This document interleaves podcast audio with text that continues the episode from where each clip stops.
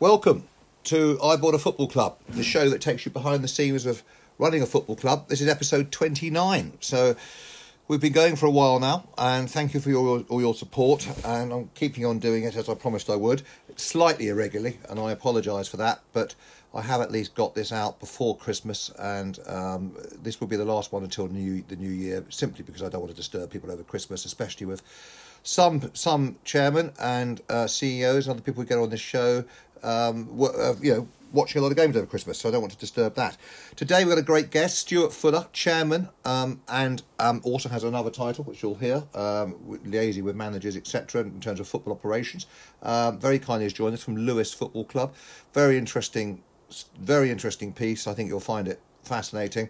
Uh, why I liked it particularly is that it gives a view of a fan-owned club and how it, you know, where it can go and how it can go there, and know, just know, as I say, I, I, I bring on this show all sorts of different variants so that people can just listen to them and you know see what you think. That, that's what I do. Um, uh, and I think Stuart's a great guy, and I think he's got a lot, a lot of great comments. So yeah, uh, really pleased to have have got him on. Um, just a quickie uh, before we get going with Stuart. The, um, the, the looks like the money that the the, the, league has decided they had they, they reviewed they had a review I did mention on one of my earlier podcasts with David Bernstein the ex head of the FA running this review process and the, I understand that his there's, there's every chance that his his whatever he's put forward may be um, enacted next year, but this year, and I think the league are right about this. They decided that they weren't going to do it because it it simply was unfair. Uh, because it would mean that clubs were told that you know budget for this we're going to guarantee you three months money, and then of course to take that away would have been wrong, and they would you know, you, you've got to be able to have some certainty when you're running a football club. It's so difficult at the moment because everything you you try and do gets gets moved. So anyway, um, now my problem with Mr. Bernstein's review is that he invited four clubs on to talk who are opposed to the deal, that the current deal that the that the government has not the government, that the um, it's National Lottery promotion money and some government money, but they four people who were opposed to how it was distributed, and two people that were for it, or two clubs that were for it. Now, the four, I do remember that. I, I well, I don't remember the four. Um, the four. This is the problem. I don't remember the four clubs that that that he brought on. I think Telford was one. I think Hereford was one. Maidstone wasn't one. Um, but it doesn't matter because they're all going to say the same thing anyway. But the two clubs that were for it, I was a bit surprised which ones he brought on. Um, those those those clubs were um, Oxford City and Boreham Wood. So uh, I would I would think that's wrong. I would think personally that the clubs I would bring be, be bringing on um, are clubs that people such as Aldershot etc. who have you know, had a reasonable gait, been been around for a few years, relatively consistently, etc.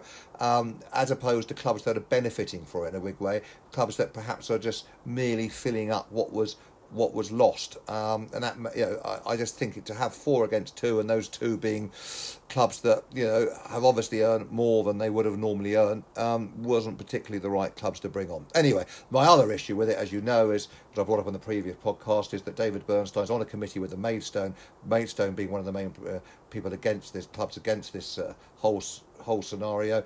Um, he's on a separate committee run by Gary Neville with the Maidstone MP, and I just think you know the impartiality of all that stuff. I just think if you're going to run an impartial review, I'm not saying that anyone has been anything but you know upfront, straight, and honest, but I just feel that let's take away all those you know bits which could be questions that could be asked. That's all. So there we go. I'm not not not saying anything was wrong, but I'm just saying if someone like that is on a committee already with someone that's very into their club and close to their football club, that maybe that person shouldn't be doing the review. And I don't mean that as a slight against uh, Mr. Bernstein or against the, Maidstone MP. I'm just saying it's, yeah, I just feel it's it, it should be someone that has perhaps no experience. Although I know Mr. Bernstein's got experience running football. But anyway, look, that is what it is. I, I, I I'm just bringing that up as a as a point really. So, um, where else are we? Kings Lynn last night. Delighted that we got a win at Alfreton. We actually got a win at Basford, but we played Alfreton on a 3G pitch. The match was switched there because um, Alfreton wanted to play on Tuesday at Alfreton, and if, if it rained too much, to switch it to Basford on Wednesday.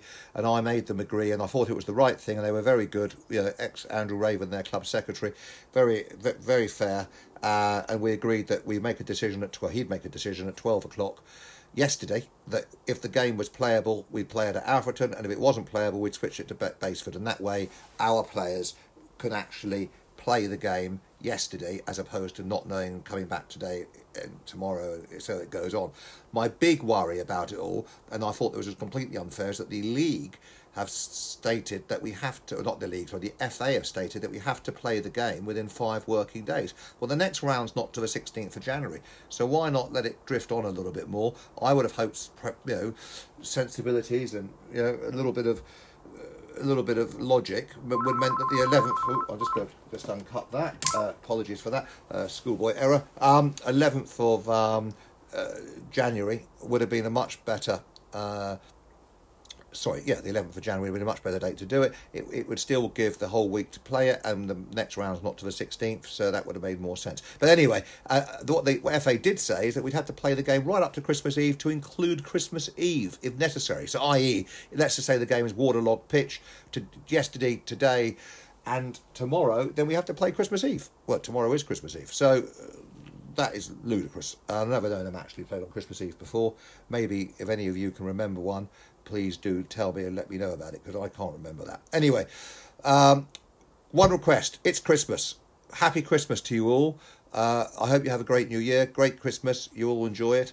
Um, can I ask one little favour from Christmas from me to from you to me, as it were? Um, if you like this podcast, if it, if you enjoy it, uh, give me some um, uh, what's the word love back and I can um, it just helps me to get you know, motivates me to doing it. Um, I don't care too much about the reviews, although I like to read them. But do um, do give me five stars because that helps propel us up through the rankings. And there are a couple of people I've spoken to recently, quite big football clubs, and they were going to come in and you know, but we got to feature in the top 20 or 30 of the podcasts because otherwise they think it's not worth their time.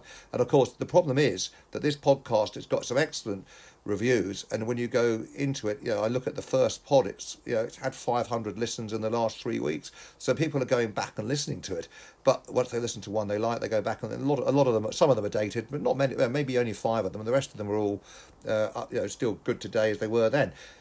But people have to find it. And the problem is of finding it is okay i did a very good piece on radio 5 live a few weeks ago. They very kindly mentioned it gave me a little plug for it. But it's people finding it to then listen to it and then remember it and then and then recommending it to others. So anyway, that's that's all I ask. It's a really big help if you could just give us five stars and if you like to leave a review, I do read them all. If you'd like to ask a question, please do ask a question. Just send a little um uh, uh, go into the details of this podcast. You can press a button. It used to be there. I'm sure it still is, which leaves you allows you to leave a voicemail. If you don't want to leave a voicemail, then don't. Just send me an email, chairman at kltown.co.uk, and just you know whip, whip it over. And I, if you don't want me to read it out, just want me to respond personally. I've done that several times. I'm quite happy to, to do that. I know one or two of you I do owe emails to. I do apologise profusely for that.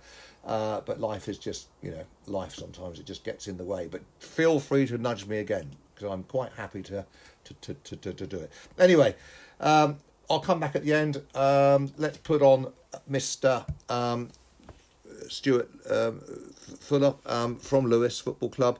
Uh, very interesting football club. Very interesting setup down there. Lots of things to recommend it. And um, yeah, I've I've enjoyed speaking to Stuart, and I'm sure you're going to enjoy. I so I'll start this again. I, have enjoyed uh, speaking to Stuart, as you're going to enjoy hopefully listening to him. See you in a second.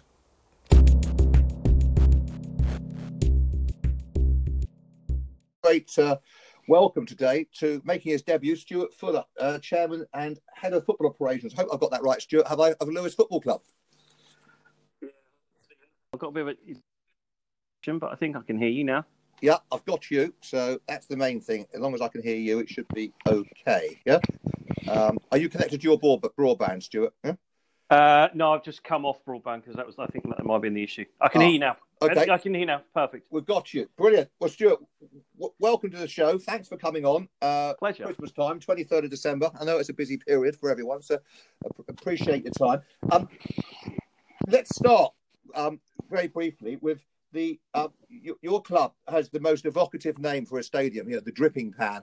what a great name! I've, I've, never understood it. Can Can you explain where it's come from for me?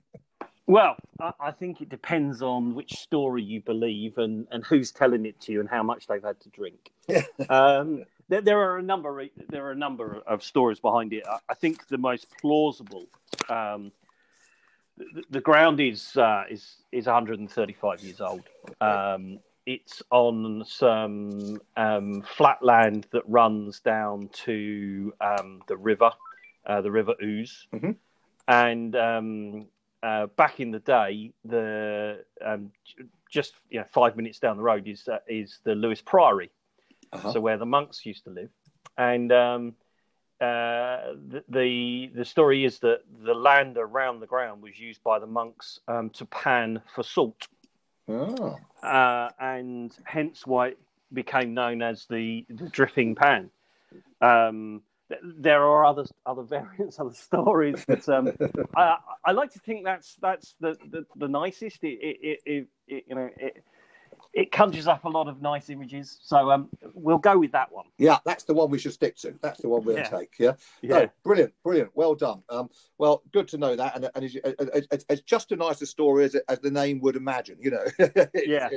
That, that, works. Well, tell me. I mean, look, there's big news coming out of your your club this week. Uh, you've got a six-figure deal, which puts us yep. to shame with Lyle and Scott, the clothing brand. Which, um, so tell me, how did this come about? Because Lyle and Scott I've I've always associated as a kind of slightly older gentleman golfing brand. I don't play golf, but that's the kind of impression yeah. that I've got. So r- run me through how how all that came about. Um, so yeah, we we've been talking to a, a number of um, uh, potential commercial partners um, for a while.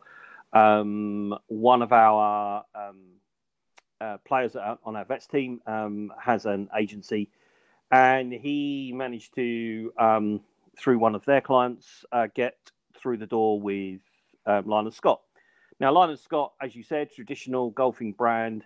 Um, uh, they want to really sort of like look at a a, a different dynamic, a different um, audience.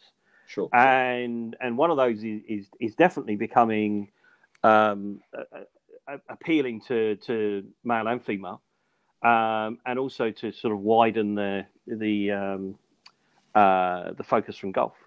And I think there's that our story really resonated well with them as to what we were trying to do and what we were trying to achieve as a club in terms of uh, of gender and pay parity. And um, yeah, it, it, it's a great match and, and one that um, we're looking forward to developing over over time.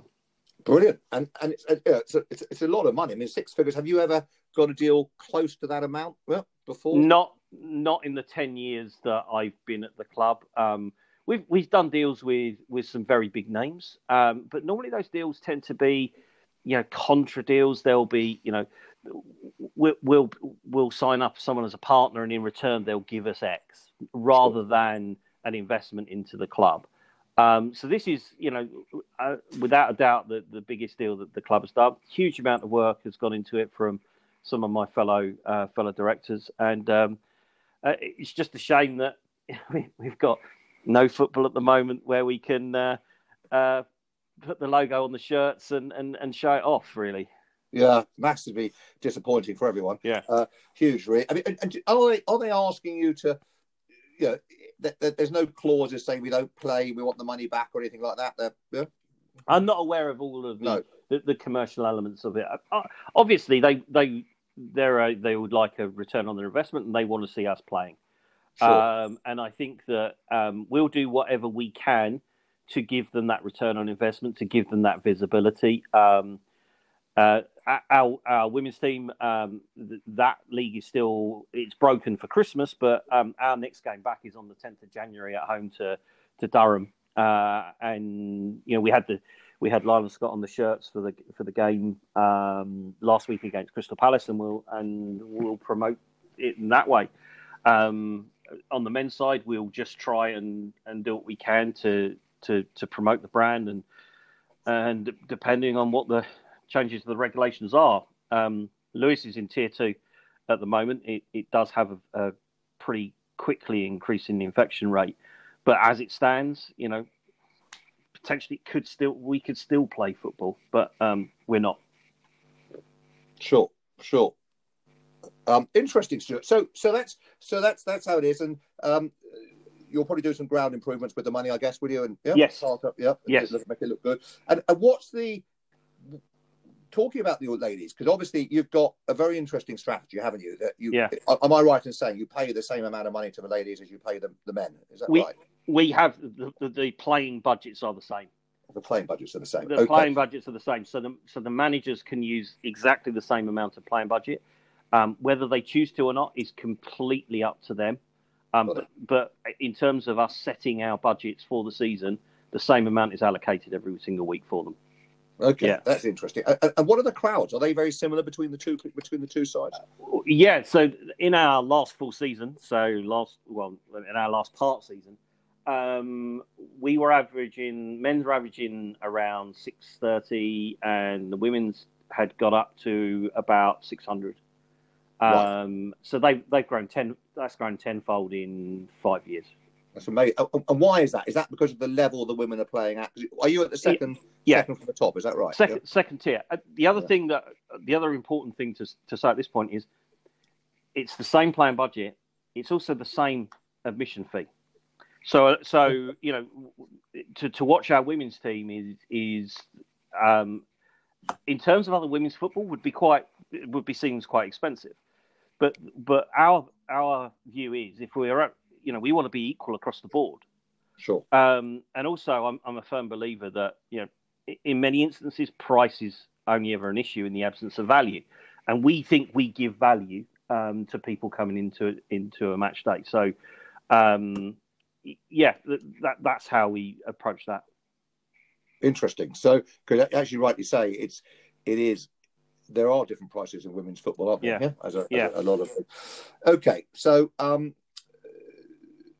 more sponsorship deals. Do you have any more of these big deals lined up? Yeah, yeah, yeah. So we're talking to a couple of other um, organisations. Um, again, what we've been able to do is working with uh, a, a, couple of um, agencies and a couple of other partners, and, and sort of broadening um, our outreach. So, so let me just take a step back. So what we did as a board in the summer is real. We realigned how we worked, and and each board member has one potentially two focuses, and we have we have what we call pillars. So we work in pillars. So so my pillar um, is football operations. Uh, and I also work on diversity and inclusivity. Whereas, you know, one of my other colleagues um, would work on something called Ohio, which is our house in uh, in order, which is looking at financial um, situations uh, and also the sponsorship deals. So right. um, that's how we work. And and at any one time, what it's what it's enabled them to do is to focus on you know right. I need to focus on football operations. It doesn't it doesn't bother me on a day to day basis that we've got a maintenance issue at the ground. Know every every two weeks when we meet virtually as a board. Um, we get an update on that every day. We use um, a, te- a, platform called Slack. Um, so yeah, I'm looking at Slack now, and I can see um, one of our other directors is talking about our life members and like the Queen's Honours list. Do we need to consider who we need, you know, for the for the end of the year? But I don't have to worry about that. I'm, I I get an insight now, and I can comment on it. But they're they're the ones focusing on it. I don't need to worry about it. And so what that enables us to do is on, on commercial revenues, we've got three or four of our directors who are focusing just on increasing the number of commercial partners um, that we have, uh, and that's that works really well. Amazing, amazing. Yeah. I mean, how big, how big is this board?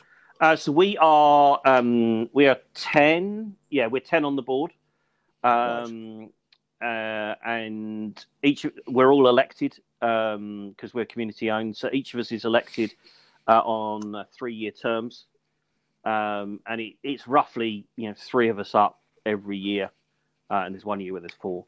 Um, but what that means is that you know there's quite a lot of continuity. Um, and when we have someone new join the board, so we had a, a, brand new board member join in October, you know we're able to understand what their skill sets are and and align them to a particular um, pillar within the club, and then they can start working Um, they can see the history of all the conversations within uh, within the Slack platform. So it works really well.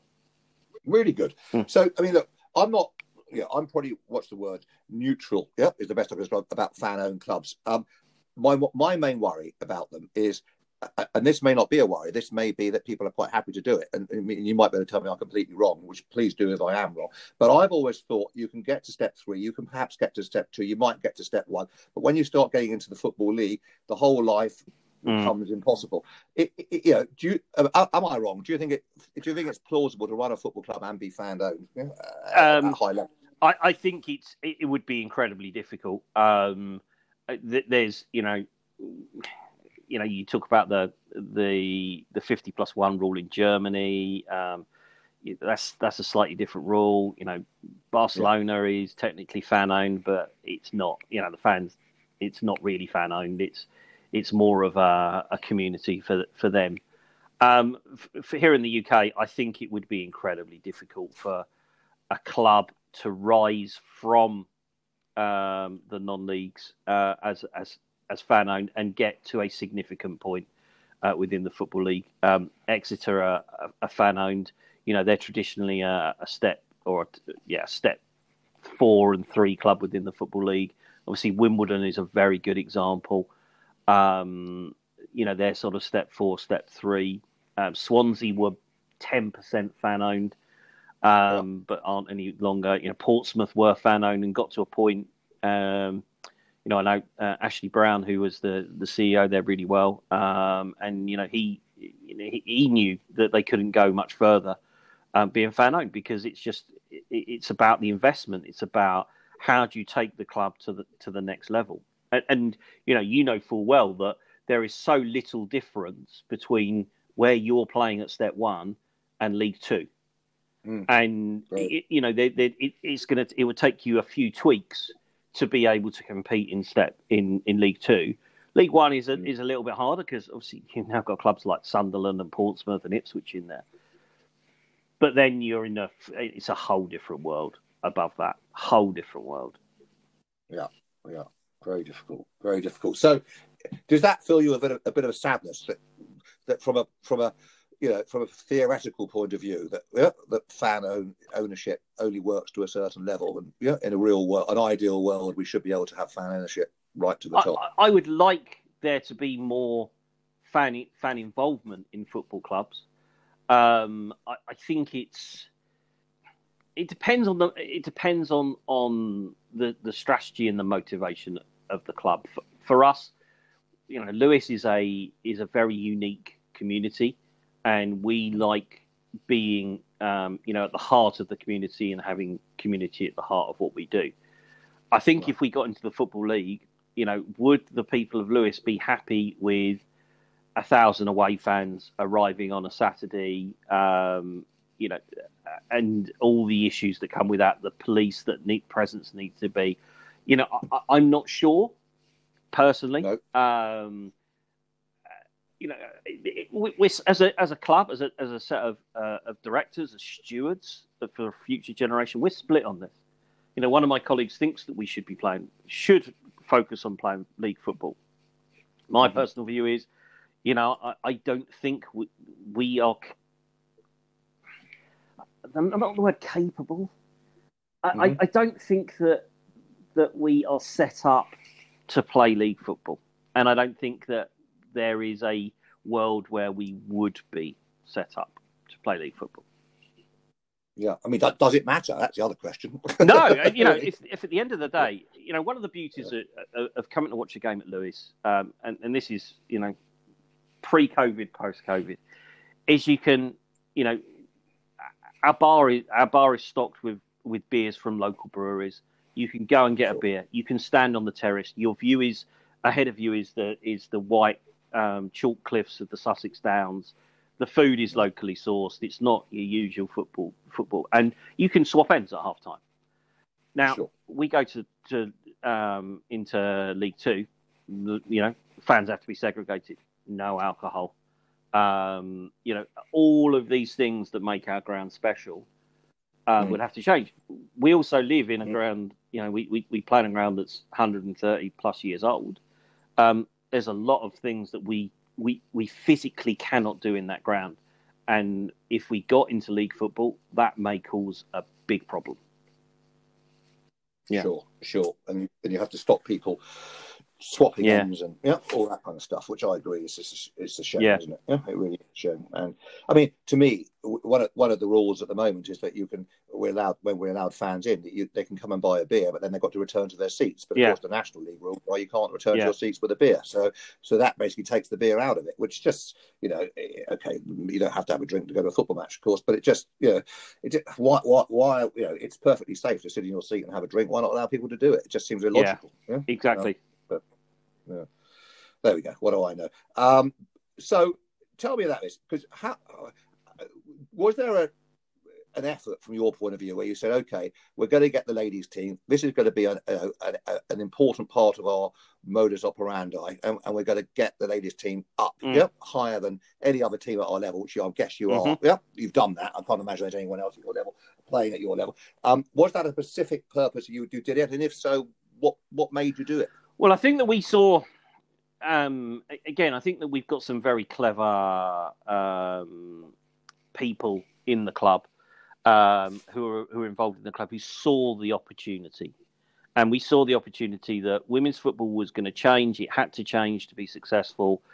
Um, we were a, we were a very successful club for a period of about ten years in, in women's football. We went from nothing to to essentially winning everything we could win, and um, right the thing that was going to stop us was that um, go back five or six years ago, um, there was no promotion from step three um, upwards.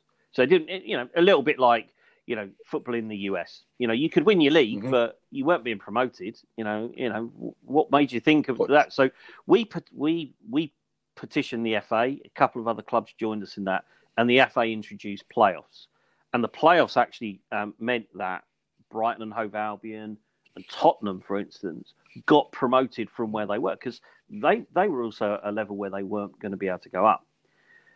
We we knew that the at some point there was going to be a major reorganisation in the women's game, and we wanted to be part of the uh, of what the results looked like. So um, we had already started planning for a, a world where they were going to open up essentially applications. And um, mm. in order for us to do that, we had to um, increase our uh, the revenue coming into the club. Um, Lewes has always been a a, a club that uh, that that will do the right things. Um, we've sure. we've fought and campaigned for other clubs in the past. I remember a case where Enfield were denied a place in the playoff due to a a, a player, an illegible player, playing like two minutes in a game or or something like that. And, and you know, we petitioned hard the league to change their minds and everything like that. And, and where we found is that we, we saw an opportunity to think, hang on a minute, if we're going to go and play at a high level within the women's game, um, we want to do this right. So so that was where the, the whole equality point of view came from. It was about how can we get the message that, that we should be paying our players the the same at the highest possible um, on the highest possible stage, and it, and it was okay. Let's apply. Let's see if we can get into whatever this new structure looks like, and let's see how high we can go. Now, you know, we know that um, pay equality, um, we could do it at our level, and we know that um, you know a club like Chelsea or Manchester United, you know, there are you know there are reasons why they can't do it. Um, but our point of view was always someone has to be the first to do this, and why can't we be the first? Why can't we do this and then start start pushing and and and, and get the the topics um, seen and heard by people, which is what we've done. Um, we were we applied and we were given our place in the in the second tier of, of women's football in the championship. Um, you know, at, at, the same time, you know, there was us and, and Manchester United um, with the t- with the two teams that were essentially given the opportunity to play there. Um, so that's quite um, good company to be in. Uh, yeah, and, and, our aim is still we want promotion to the Super League. We want to, you know, we want to be playing eventually in the, you know, the Champions League. That's that's our aim. You know, it's not something we can say we're going to do in three years or five years, no. but but we want to be playing at the highest level of football for both of our teams that we can play at. And I think it's it becomes easier. Uh, you know, as we sit at the moment, the women are in step two, the men are in step seven. Um, so for us to reach the top in the top tier in women's football is considerably easier in respect of time um, than where the sure. men's could be. Okay, so what I mean, what do you get if you make the, the, the, top of women's football? What's the kind of payout per club per season? Is there a minimum guaranteed payout? I'm not sure what the amounts are, but but yeah, there are because um, uh, Barclays are the title sponsor, so there's there's uh, commercial revenues coming in. There's a TV deal, so there's a, a new TV deal that um, is going to see games being shown live on BBC. Um, okay. That was the next season, so again that's shared. There is um, central funding from the FA that funds um, certain aspects. So even even for us, we have funding from the FA that essentially allows us to have um, a general manager, and we have an absolutely amazing general manager, Maggie. Um, but also some funding that, that, that helps with you know, marketing and, and, and things like that. Um, and that goes that's that is a higher level as you get into the Super League. Um, yeah, yeah, sure. So there is there is money there, but you're not you don't know if it's tens of thousands, hundreds of thousands, or millions. I guess yeah. not millions. Yeah. Um, interesting. So tell me this: you've obviously got. What, I know one of your other jobs is that you you well part of your job your remit is that you speak to both managers. Yep. Yeah. Um, and on a, on, on a re- relatively yep. regular basis. Like, do they do they bounce everything off you? You know, continually. Um, do they look you use you as a sounding board? On the on the men's side, hundred percent, absolutely hundred percent. On the women's side, um, uh, our coach Simon is is is UEFA licensed. He's got quite a, a, a, strong management team around him. But if we're looking at bringing a player in, you know, he'll he'll talk to us and and say, I'm thinking of this player. Um, you know, what about this? And you know, we may push back and say, well, okay, you know, why that position there? I think you've got this person here or that person there. Um, as I say, on the men's side, um, yeah, massively involved to uh, to an extent where pre-season um, the manager um, will say, "Come and sit on the bench." Not okay, not really not as a sub, but will actually. No, of course. I think that, that day has that day has passed, unfortunately.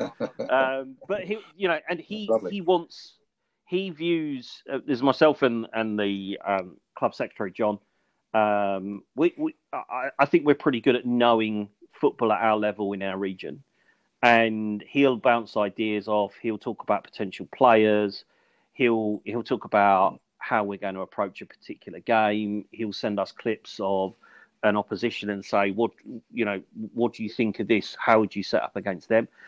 He he listens. He listens constantly. Um, he's not easily swayed, but he he does listen. And his experience is, a, is is mainly as a as a first team coach. He's a UEFA license as well, and his roles have been, you know, as as step one as an assistant manager as a coach rather than a manager. So this is really his only sort of second gig as a manager. So uh, I think he will admit himself that he's on a learning curve, um, and, and mm. he values the input we can give him. Likewise, his his assistant is uh, the head of our 18s. Um, again, young coach, 30, just turned 30, but has built possibly the best under 18 structure, certainly in the county, if not in the southeast of England.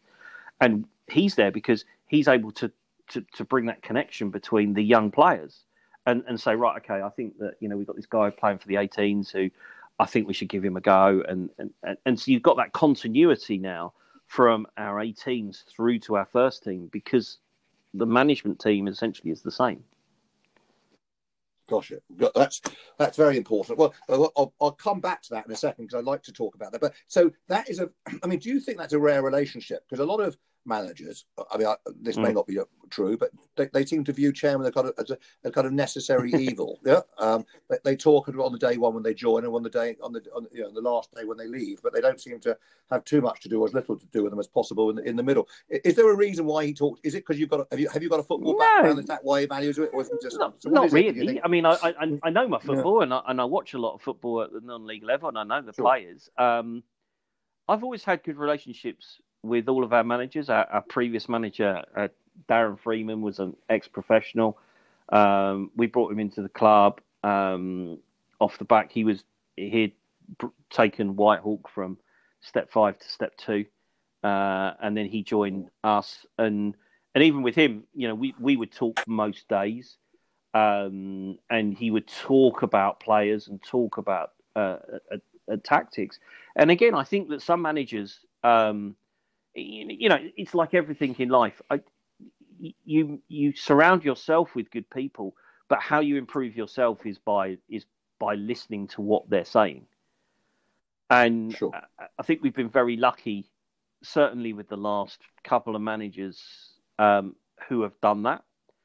Um, and I, but again, I also think that there is a type of manager that we would want at Lewes, and and they and they fit, um, they fit where where uh, the type of manager that we want.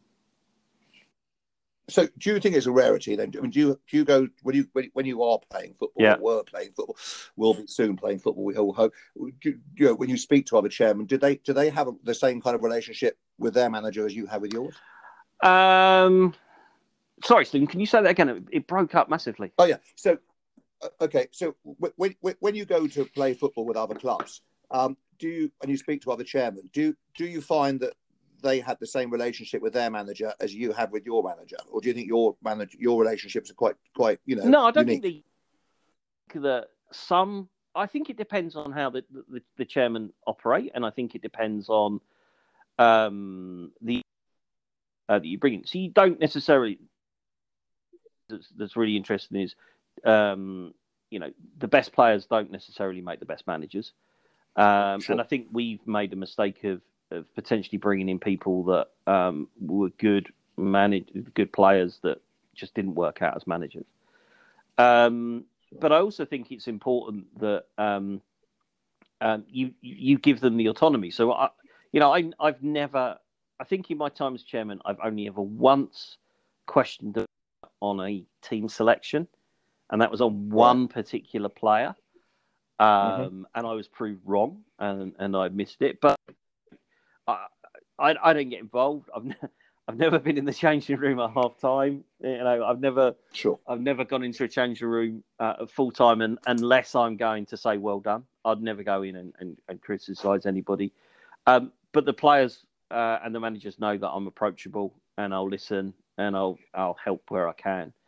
Um, I I think at our level, I think sort of step three, step four.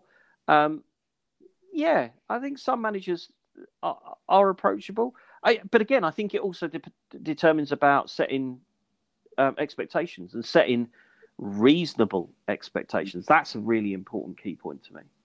Um, sure. And uh, yeah, and I think that defines the the relationship with the um, between the chairman and the manager. Yeah, interesting, fascinating. So, but, you, you picked up on that point there, a very important point that you're his assistant set up, you know, the best under 18s um, system in, in, in the south. I mean, how, how, on earth did you do that? Um, Can you hear me? Uh, yes, yeah, I, I, I, just yeah. sorry, I only got the last bit that said the south. Oh yeah, yeah. How, how he set up the under 18s? How did he go okay, about doing that from scratch? Um, yeah, yeah. So he, so Dale was the he was the assistant under 18s coach to to another guy who um, uh, who had some success. Um, but he, he just he he knows, uh, you know, he's got a, a sort of like a, a, network himself of of people who are watching, you know, under 14s, under 15s football, and when they spot someone good, you know, then we'll we'll we'll see if we can invite them into to Lewes. We used to have an academy. Um, it didn't work for us, the education side, interestingly enough. Um, and then COVID came along and stopped our plans to to launch um, for this year. Um, but we've sure. got we've currently got two players in the first team who came, our goalkeeper and, and one of our midfielders. Um, but we've got six 18s in our first team squad um, who who last year were playing for our under 18s. So it's about just what happened was last year while we while we realised we needed to change. Um, one of the two best teams in our league is Worthing. Worthing are are one of our rivals. They're 15 miles down the sure. Um, and their manager there has built a really attractive team. Very, if you had to compare it to a professional team, it would be like Leeds. They play okay. with no fear. And what he did is he he would sign really good 18s players from other clubs who weren't getting an opportunity. So we played them last year. They were top of the league, and you know they would have won the league if the finished. And they beat us three one at home. Right. Um, fair and square. But the three or four standout players for them uh, were players who were youngsters, uh, and a couple of them had been with our 18s. Right. And that was a that to me that was a light bulb moment. It's like why are they who have come through our academy, play for us, all of a sudden playing for our rivals? Mm. And it was because the management team in the past had never given the 18s the chance. Yeah, county cup game will give them a we'll give them a run out.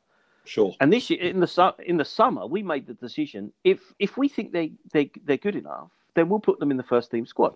Yeah, you know, we lost first game of the season four one at, at Enfield. Then we lost at Bedfont in in the FA Cup, which was a real kicker. But but that Bedfont team, you know, we had five or six of the 18s in there. Every 90 minutes they play at the first team level, they are learning and they'll get better. Good. And that's the thing that we you need to start somewhere. And I think that starting somewhere is what we did. And, and we've now got a really good, strong squad that's you've now got some of these 18s who have played 15, 20 games. We've had two of those um, have on trial and and being looked at by professional clubs this season. One of one Premier League club right. um, looking at one of our players. Um, in fact, I think he's still. I think he might have come back. I think he was he was definitely there last week. Um, and, and that's that's what we want to see. You know, we don't necessarily want to see uh, be seeing these players that are leaving, but you know, if an 18 year old's going to get a chance at a professional club, I'd, I'd love them to come through Lewes. Of course. So, and obviously, R- rather when, than down the road, yeah, yeah, of course you would, of course you would. And, and, and, and you know, to me, losing you, losing players to your near rivals is yeah, great on you because you think, why on earth yeah. didn't we spot him? What you know, because they did and we didn't. So they've obviously done something better than I've done. It's not a envy thing. It's just the thing. You know, why haven't we done it? So I can understand. Well, how you yeah. understand. But tell me this: what would you do? Um, I mean, I, have often banged on saying it's completely wrong. I mean, obviously, when they're 18, you can have them on contract, you'll get some compensation. But when they're 16, if you if you brought them up from 13, 14, etc., you you lose them and you don't get anything. Do you think that's right? Mm, I think that's ter- I think that's wrong. I think that's really wrong. Mm. Um, and you know, the the professional clubs are, are, are taking players younger than younger. You know, we have a uh, there are a number of professional clubs outside of Brighton because obviously we, you know, we're within five miles of Brighton, but there are professional Premier League clubs that are scouting for youngsters, you know, under the age of ten in our in our area. Sure. And you think that's just that's mad. That is absolutely mad. And I'd much rather see a structure that where the investment went into into the to the local clubs that allows them to develop these players. It may be in conjunction with a, with a, with another club, mm. um, but also to be recognised mm. um, for the work that the club does. And I think that's that's um, something that needs to to change massively in football. Yeah. I think so. I think it's completely and utterly wrong. Yeah, and I can't understand mm. why. You know, you know, I mean, I don't understand why these big clubs why they don't do the right thing. Yeah, um, and that mm. to me is, and we're not. I'm not saying they have to give you a six-figure check on day one, but they must say to you, surely, if this lad makes it, we'll give you a six-figure check. If he doesn't make it, then you know we'll send him back. Whatever, you know. And, and it just, yeah. It just seems that it would be an easy thing to do, and the FA could easily enforce it by saying, "Look, if this lad's been at a previous, I mean, how, how I would do it is very simple. I'd say um, he's yep. been at two clubs before uh, before he joined you. Yeah, two non-league football clubs. So from now on, ten percent of his salary will, sorry, ten percent of his transfer fee will be split between those two clubs on a how many years basis they've been been at them. Yeah, and uh, on a proportional yeah. basis, and that will continue throughout his career. And if you're not going to do the right thing, this is the thing we're going to bring in. Yeah, and I think that would mm-hmm. solve the problem. Then, then you're guaranteed every time he gets sold, you get some money. Mm? Why should mm-hmm. Yeah. Um, it seems an easy solution, but not one they're obviously going to do. But yeah, um, no, yeah, exactly. I'm sure they wouldn't do. But anyway, yeah, we, will move on. There's not, not much we can do. We, we, can do about. So that's interesting. So you've got that sorted out. Um, you've got you've got you've got your structure. Have you got have you got a good area? Because we, where we struggle at Kings Lynn is we have nowhere to train. Do you have a great training facility as well?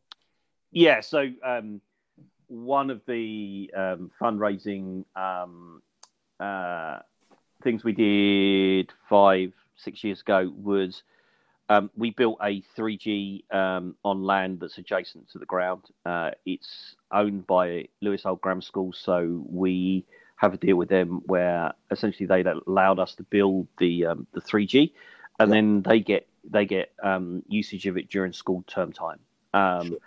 And that's a full size 3G um, that can be partitioned down.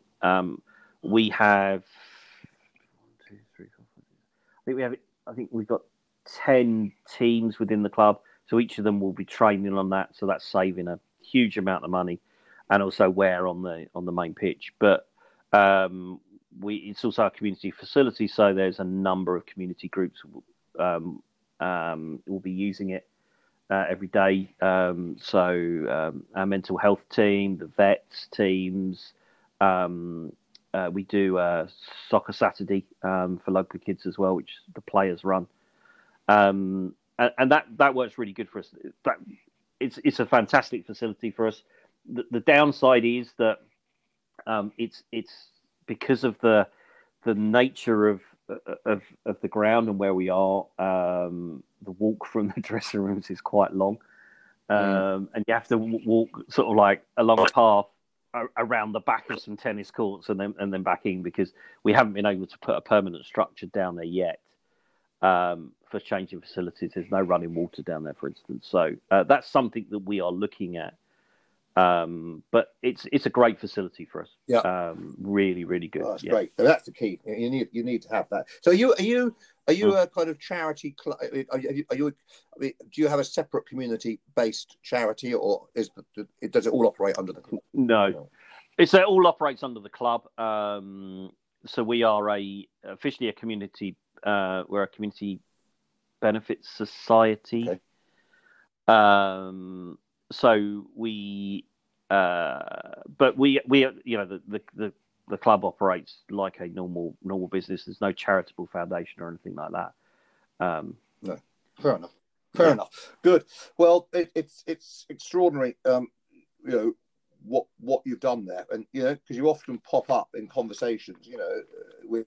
Mm. Uh, you know, I mean, I, I, don't want to say you're punching above your weight because you get great crowds and you're well, yep, you're well supported, and we we punch way above our weight on in terms of the coverage we get. Sure we um, it's funny. I was I was talking to another chairman this morning who's up in the northeast in step five, and um, he said he said I can't believe how much media attention you get, and I was like, yeah, we do absolutely we do, but we work really hard to get it, and you know we're lucky that a couple of very good journalists, um, you know, one Paul Hayward, for example, who who's recently been at the Telegraph. Um, he's he's he's a he's a Lewes fan. He comes to games and and he's always been really good. Um, um, and on the women's side, there's, there's Katie Whyatt and, and Suzy Wrack, uh, who are big fans of what we do. So so they also pick up on things as well. Um, but yeah, we we we we've got you know two or three of us who who build our our presence. You know, starting from things like the match posters and stuff like that, um, and really try and build our presence up um, and it pays off. Yeah. You know, the thing I would say is that you know we're in a we're in a, a hugely competitive uh, environment, and it's not just football. Um, you know, as the as the crow flies, you know, 200 meters from our ground is a fantastic cinema called the, the Depot. Mm. Uh, Saturday afternoon, three o'clock, family with two kids. They have a choice. They can come and watch us play football, or they could go to the cinema where it's it's warm and, and, and cozy. So therefore, you know, it goes back to that thing I said about you know it's about value. So we have to we have to work hard sure. to ensure that if people are coming to watch our games, that it's they, they come in and they, and they get enjoyment for two two two and a half hours and not reliant on that 90 minutes you know a couple of my mates you know, we, we go quite a lot to watch football abroad, and, and our motto is is that you normally have a um, a, a, great weekend away that's often ruined by 90 minutes of football. and, and it's true. Mm-hmm. It, it's true. So we need to try and take that, you know, almost take that away. So it's like, you know, 90 minutes of football didn't ruin my weekend or didn't ruin my, my trip away to uh, to wherever. Yeah. No, that makes it so funny. I mean, and, and do you get um, Premier clubs like obviously you're close to Brighton, big clubs? Mm. Do, do, they do they look after you? Do they come and play pre-season friendlies with you and that kind of stuff? Not anymore. No. Um, we played Brighton the last time I think we played Brighton in a friendly was five five seasons ago. Um, you know now Premier League clubs their pre-season friendlies are you know in Austria or in America or in China and places like that, um, which is a real shame because you know that's one of the things that that they could do so easily um, and just come and play you know their local teams. Um, uh, it's not just Premier League clubs as well. You know, Championship clubs or or even League One clubs. You know, if we we've hosted a, a few of them in the past. Our last sort of sellout was was the Brighton game sure. um, pre-season, and you know if we can get two two and a half thousand people through the gate, spending an average of eight quid, you know, twenty odd thousand in the in the coffers. You know, that's yeah, that's a massive spend. You know, eight quid, that's a hell of a spend. Yeah, yeah, yeah. Uh, well, but that's that's the thing. You know, if you can get that kind of money coming through the gate, and people have a couple of beers and they have a burger, um, they buy a program, um, then that sets you up. I mean, twenty grand for us is, you know, that's uh, that's a month's worth of player salary for both teams. Really? Yeah. Um, yeah, and and that's you know that that that's really important. We um we missed out on preseason this year. There was there was no preseason. We had um, uh, as part of a deal, our our ex under 18s goalkeeper um, went to Portsmouth, and um, Portsmouth had, had, agreed to play us. And and again, you know, for Portsmouth, it's 60 miles down the road, but we haven't played them there. Decent support, even if they brought, you know, a few hundred fans, we'd probably have over a thousand for a game like that. Yeah, of course. Yeah. Um, and so something like that, it, it, it, all of a sudden it's a it's a big boost. Um, and again, it, it it it brings new fans down as well. So someone says, "Oh, hang on, yeah, Portsmouth playing at Lewes. Well, okay, let's give that a go." Yeah. Uh, and you never know if they'll come back. Yeah, that's the, that's the, that, I agree. A little bit of the hook, yeah, and try and uh, mm. reel them in. Now that's important. So look, two final questions. What's the hardest yeah. part of running the club? uh, in COVID or non-COVID? Well, yeah, you could make it easy. right, any, any, time at all. What's the hardest part? Everything. Um, COVID. Yeah. I think that the hardest part is is just trying to um, financially ensure that you're you're stable and that you, because we're a community club. At some point, you know, we have to move off the board, and and and for me and, and a couple of the fellow directors, that's due to happen in the next couple of years and it's about having the club that, that we can hand over to somebody that has been um, uh, responsibly run and is financial um, uh, sustainable in the future. Yeah, cash flow. That's the hardest part. Yeah, yeah.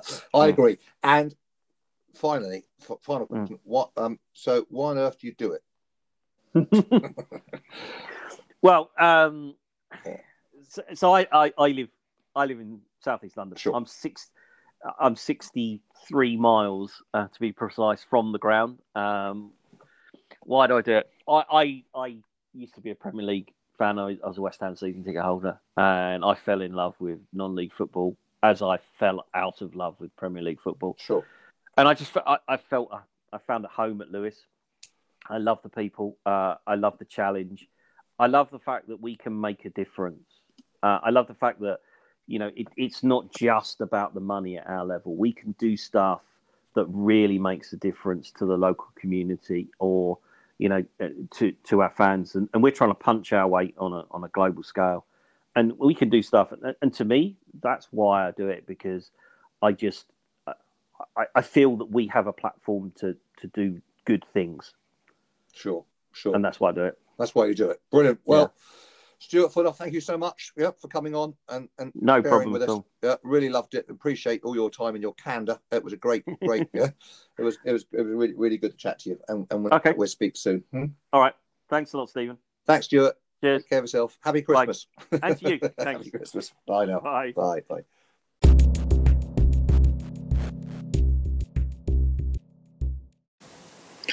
So great, great chat with Stuart. Hope you enjoyed it. I thought it was fascinating and had lots of, lots and lots and lots of just different things to think about. Um, thought his relationship with his manager was very interesting. Um, that you know, the, the, manager bounces ideas off him about players. I thought that was fascinating. Also thought it was um, many other many other bits he you know, he chatted about in terms of women's football, the equality angle. All you know, all, all great talking points. Um, all the stuff we used to be able to go down to the pub and discuss. Those were the days. Let's hope they they come back soon. I'm sure they will. Keep the faith. Have a great Christmas. If your club's playing on football, may your team win, unless it's Notts County.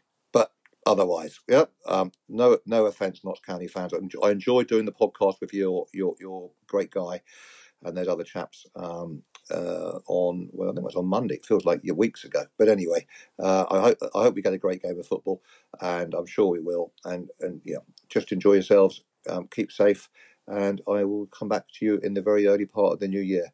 Give me the reviews if you can. I appreciate it. Thanks so much. Take care now. Bye bye.